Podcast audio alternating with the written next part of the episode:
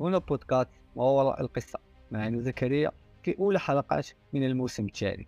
سنتحدث اليوم عن قوة القصص وأهميتها في حياتنا. تعتبر القصص جزءا لا يتجزأ من ثقافتنا البشرية فقد انتقلت من جيل لآخر لعدة آلاف من السنين. تحمل القصص في طياتها الكثير من العبر والمعاني التي تتأمل فيها النفس البشرية. فعندما نروي أو نستمع لقصة ندخل عالما مليئا بالمغامرات والتحديات والتعلم القصص تشكل جزءا كبير من هويتنا الثقافية والتراثية. وقد حكيت القصص منذ الأزمان القديمة. لنقل المعرفة والحكمة من جيل إلى جيل.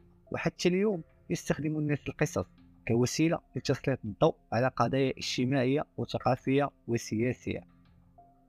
ومن الجميل أن القصص قادرة على توصيل الأفكار والمفاهيم بشكل أكثر فعالية من مجرد القواعد والمعلومات.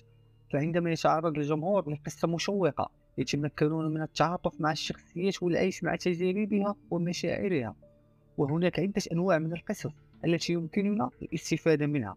فهناك القصص الخيالية والأساطير التي تأخذنا برحلة إلى عوالم سحرية وتعلمنا قيما مهمة مثل الشجاعة والصداقة. وهناك القصص الواقعية والسير الذاتية التي تستند إلى تجارب حقيقية وتلقي الضوء على قصص النجاح أو التحديات يواجهها الناس في حياتهم اليومية.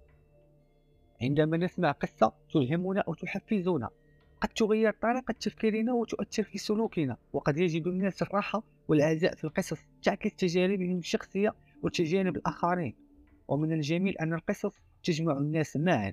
إنها تخلق منصة للحوار والتواصل حيث يمكن للناس من مختلف الخلفيات والثقافات أن يتفاعلوا ويتبادلوا وجهات نظرهم.